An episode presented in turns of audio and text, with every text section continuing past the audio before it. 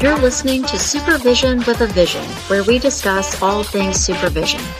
I'm your host, Sarah, professional counselor, marriage and family therapist, play therapist, eating disorder specialist, and cookie lover, with my co host, Heather, marriage and family therapist, certified Together in Texas counselor, a Texas transplant from California, and outdoor adventurer. Hi, welcome to Supervision with a Vision. This week, Heather and I are talking about the impact of our expectations on our learning. This week, we read How Expectations Can Lead to Frustration and Misery in Sports, published in Psychology Today 2023. Um, Heather, I think there's so many ways that we can think about how expectations play a role in the process of learning. But um, the first point that the article makes is that there that what impact pressure to perform has on learning. Right. I think especially for um, brand new supervisees that are coming out and like eager to get started, they also and I think it comes from multiple sources. There's an internal, like I have to do this right kind of scenario. Yeah, yeah. But there's also an external, literal clock counting now of you getting your hours done in a certain time frame. Oh, yes. And I then you know, that's an expectation. And then also an expectation of kind of the mental health community, like you're going to do this and you're going to do it well because you did all the things right. You studied, you you passed an exam. Can Like you tell me more about that? I don't know if I've ever thought that or felt that. So you're saying other mental health uh, providers or s- mental health systems have an Right. expectation of supervisees? So I recently had a supervisee that was working in a hospital setting Mhm. and they literally changed how she was treated and what was expected for her the second she passed her exam. Like, Oh, "Ah, you're done. Here you go. Yeah. Here's all the clients. well, I mean, I can see that to some degree because it may be, well, not really that milestone, but there are milestones that right. then signify you can do different things. Right. I guess. I just I, I think it's interesting that as a culture sometimes in the mental health world, there are these expectations, but they're not spoken of. We wouldn't Hmm. ever say that to we wouldn't we wouldn't be Yeah. hurtful or say it to somebody. What about I'm trying to think um maybe like um a credential. You get a credential and then you are the expert. Right. But um, but not really. Right. You just have a little star on your chest that Right. says you have this. Yeah. That certainly there are other people with the same credential that have far more expertise than Sure. you do. So maybe like someone with the exact same credential but they've held it for like 20 years. Right. It means something completely They're not different. this the yeah, Right. they're not on the same level. Right. But how, I mean, yeah, our system does, treats them the same. hmm Hmm, okay. Um, I was, I love that you say the time limit, that time frame idea that, um, in Texas, we're required to get a certain number of hours in a minimum of 18 months. Right. But so many people think that that's the deadline or they feel Like, like, that's a deadline, like Right. looming. right, they're, they're applying that as a deadline and not a minimum. So according to the rules, you could take up to five years. say it's yeah. Right, so there is- there's- long time. Right, Yeah. there is an upside to that time limit, but it's not 18 months. But Right. people think they put that pressure on themselves to complete all of that in 18 months. But it's enough hours that to complete it in 18 months, you're actually working a part time job and, And- a full time job at Right. the same time. And by the way, also fit in your supervision to that. Mm-hmm. And you'd have to double up your supervision weekly because 18 months isn't actually long enough to catch all the clients coming in, like for Mhm. supervision wise. Like if you were Mhm. meeting with somebody every week, I don't remember how many weeks that is. I'm not good at math. Yeah. but, um, it's not enough. It doesn't hit the supervision requirement unless you unless you've Oh, met. that's only a marriage and family Oh, requirement. yes. So, But um, so yeah, sometimes you can't meet all the other requirements in that 18 months if you're condensing it that much. Um, yeah, I, I, some people really hold that, hold themselves to that. The Mhm. other systems are not. right. Employers wouldn't expect that you No, could do that in 18 not. months.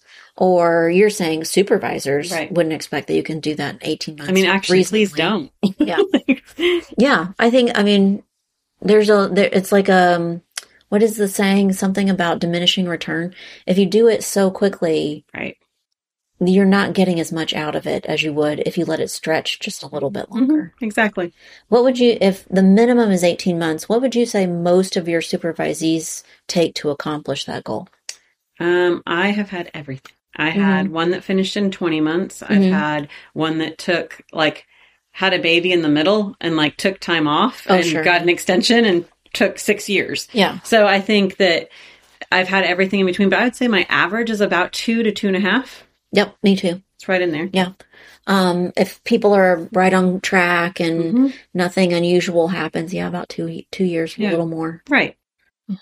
Huh. Um, the other thing you said was, um, like their expecta- their own expectation to hurry up and hmm know things, do Right. things. I think they're looking, you don't get paid as much when you're still Oh, in that uh-huh. intern time. Um, I think that you have like goals of whether you wanted to be in private practice or whether you wanted Oh, to sure. be in a certain, I don't know, specialty or something. Uh-huh. I was thinking, I, um, I don't know it's, if it's at, or it is not as concrete as a, as the deadline, 18 months or perceived deadline. Um, but the idea that they should be good at this by now. I don't, I've, I feel Yeah, like I've feel actually like heard a lot of yes. people say I should be good at this by Right. now. And, um, and reminds me of having taught diagnosis classes hmm and that they want to get the right answer. Right. And no matter how many times I try and explain or impress upon them that there's not necessarily a correct answer, Mhm. that it's about the thought process Mhm. and thinking through your decision making. Man, they student, I mean, young students really, really get stuck on, but what's the right answer? Right. What What is the answer? Mhm. We, um, in grad school, so this is decades ago, um, had a professor that was teaching the DSM at the time and was gave us a little vignette about, uh, you know, couple and different things and who would we diagnose with something and Uh-huh. what's the problem and then we had you know we literally had 20 minutes to write up our you know, Yeah. thing about it and then you'd go up and he would look at it and he'd go yes perfect. Thank you so much. And then we go Mm. back down and sit back down. You're kind of waiting for everyone to finish up.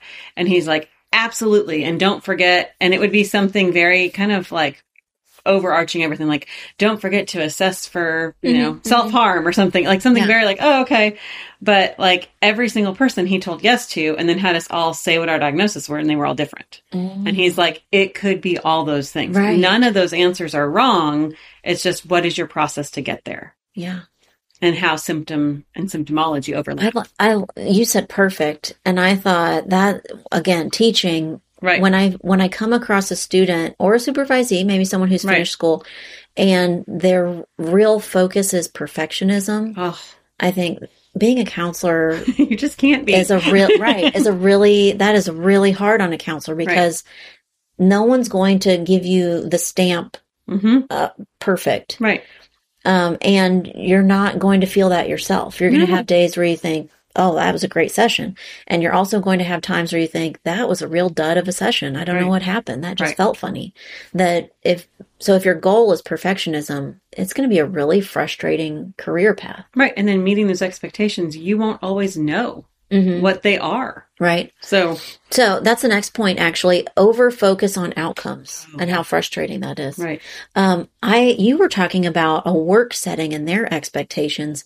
I think that they, because just the nature of an organization, they need some kind of outcome to Sure. look at or Hmm. measure.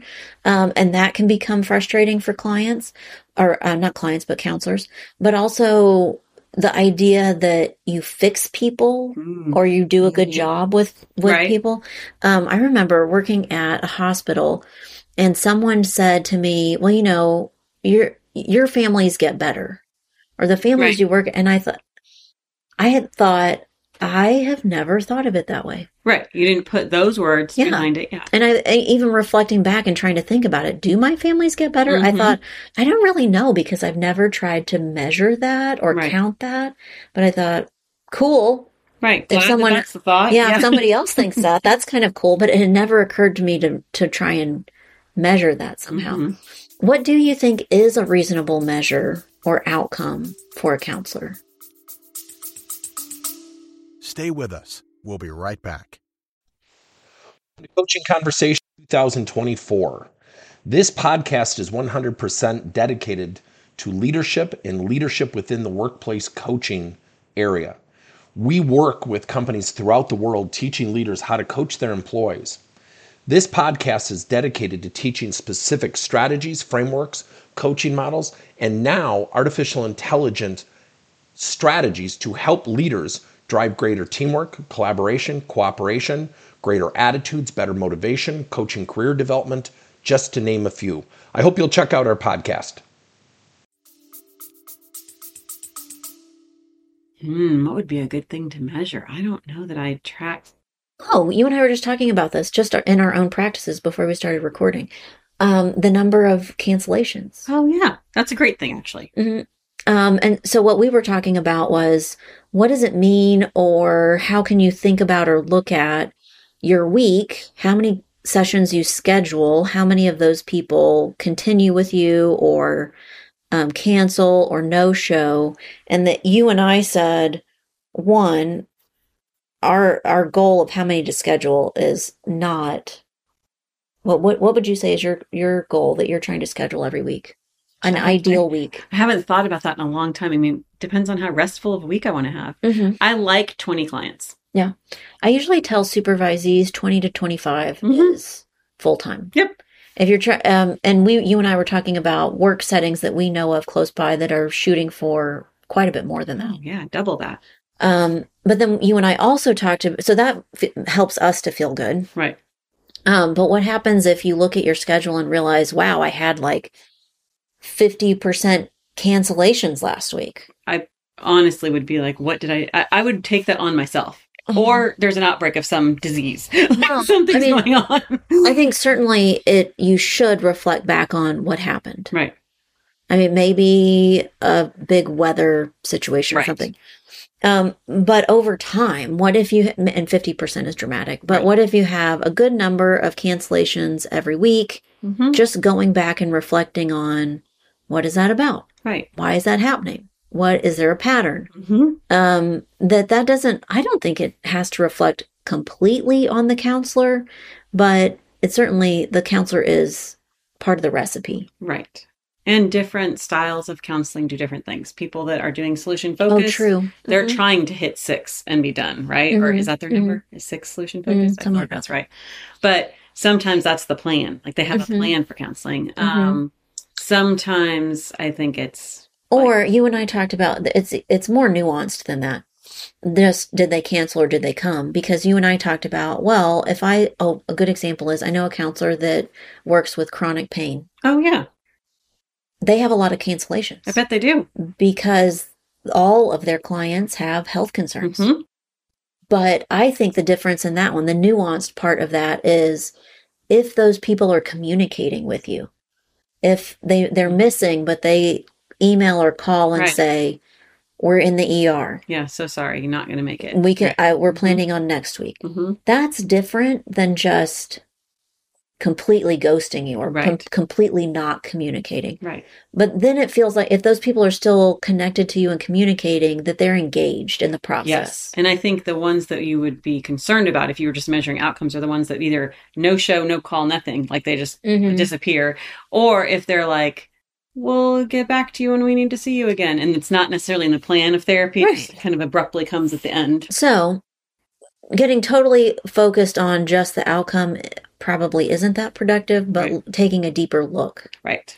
Um, I'm actually, I need to respond to an email of a family that I knew. My mom emailed and said, You knew us this many years ago. Right. And we didn't see you that many times. And I went back and looked in the records and I only saw them a handful of times. And they were working on a very limited Mhm. goal. hmm Uh, but she emailed back and said, um, "We haven't seen you in this many years, and we saw you for this reason a long time ago.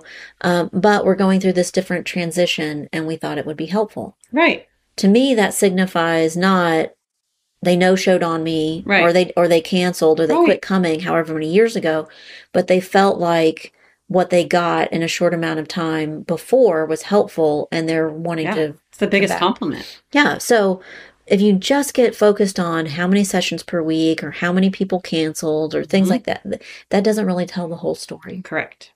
Um, so maybe our part of our job is helping new counselors um, go through the thought process and think about, well, what what do I consider, Right. or what's part of the story here that explains the number? Okay. Definitely. Um, the final point in our article was managing expectations of others. I feel like we've talked about this kind of throughout our our episode today. Um, but how do you manage expectations of others for yourself?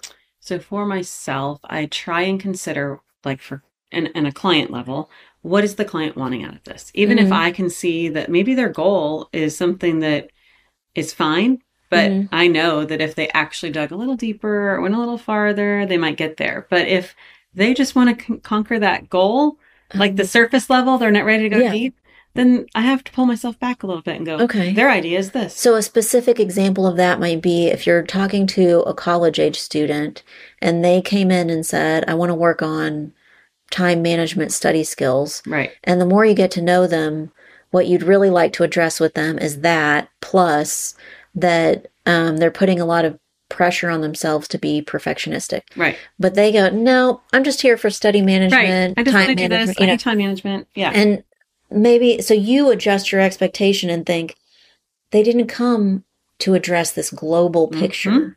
right. They came to me at, at this point to address a Just smaller thing. Right. and that you would allow yourself to feel like that was a success. Right. You That met your fine. goal. Right. Yeah. They met, and so it's client driven, not always therapist driven. Mm-hmm. But I think in other situations, you have uh, maybe you work in an agency or in a hospital, and there are certain expectations that you hit a number. Yeah. Like a certain amount, Uh-huh. right? Or you bring in so much revenue or Mhm. whatever. Um, I had a really, she was still a pretty new supervisee, young, to, new to counseling, working at an agency. And I, over a course of a couple of weeks, she, just looked more and more tired. You're like, worn out. Yeah. Yeah. And I think every week I was noticing it and mentioning it to her, but we hit kind of a low. And I went, okay, we have to stop. Mhm. Yes, we had these other things we were going to do, but we really need to talk about you look not well today. Right. What's, going on?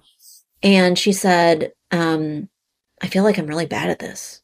I must be real. I'm, I did all these things. I went to all this school. I have all these student loans now. I'm trying to mm-hmm. do this. And maybe I'm just really bad at this job because I can't do it. And I asked her to explain to me what the expectation was. And the expectation the company had created for her was totally unreasonable. You're like, oh, well, that Right. doesn't really fit. that Yeah. I and I had I I mean I think I wrote it down for her if I remember right and added it up and it was her 40 hour a week job was adding up to like 56 hours every I mean there's no way right. and and that I was saying me who I feel like I'm pretty confident and quick at some of these Mhm. processes it would still take me Right. well past 40 hours.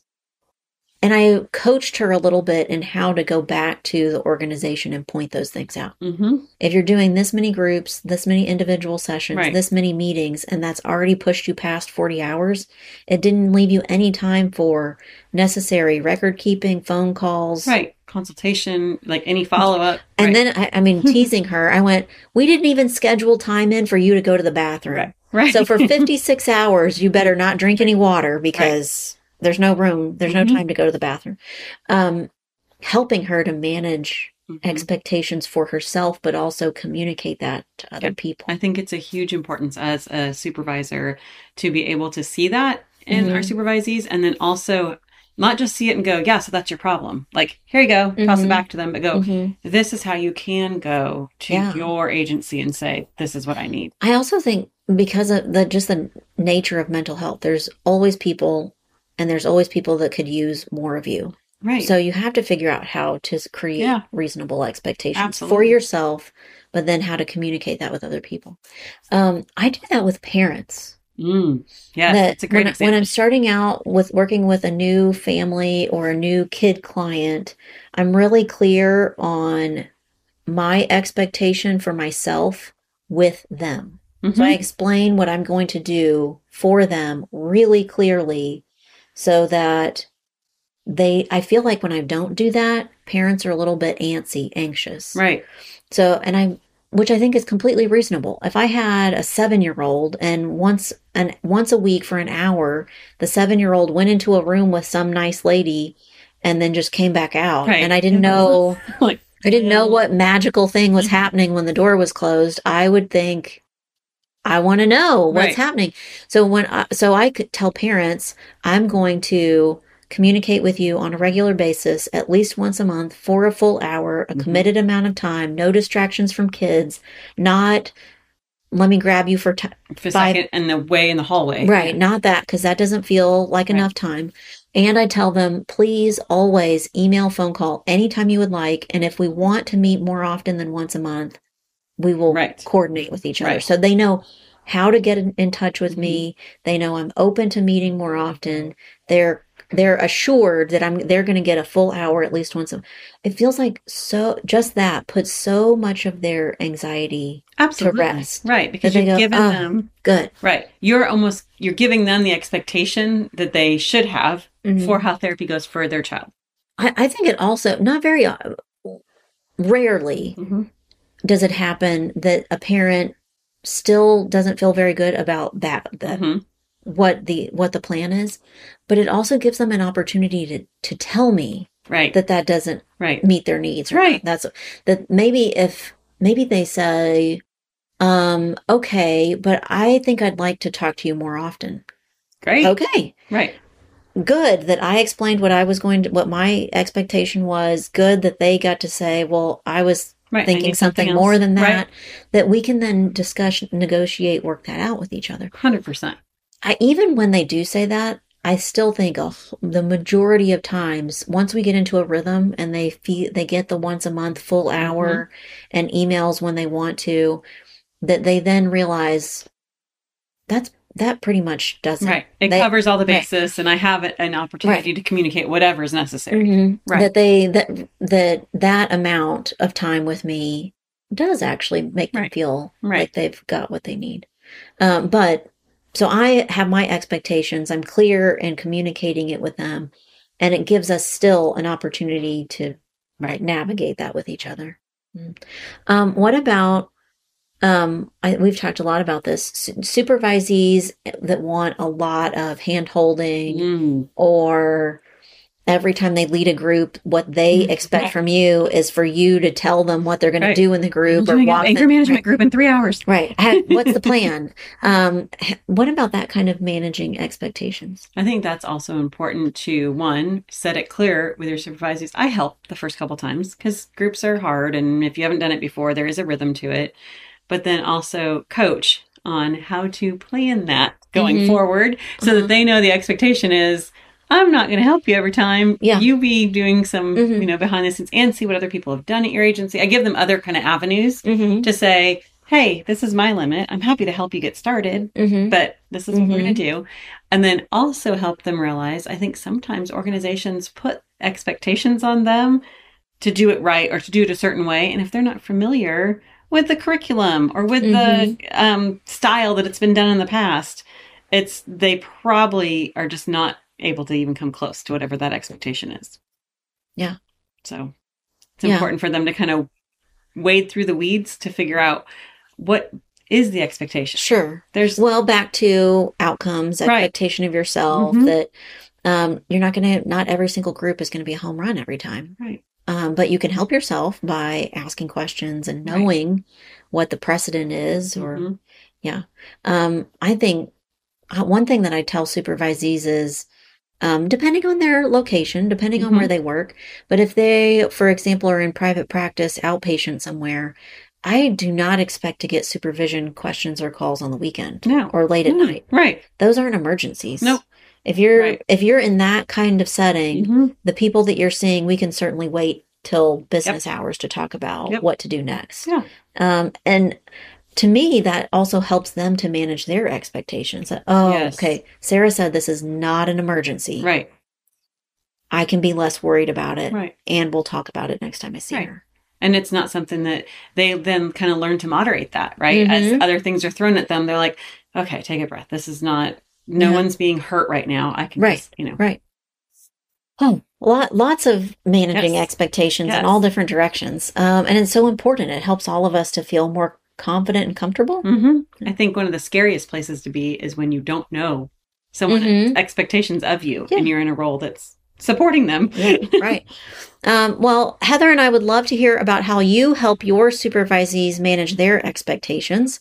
We'd also love to hear ideas for future episodes of Supervision with a Vision. Thanks for listening today.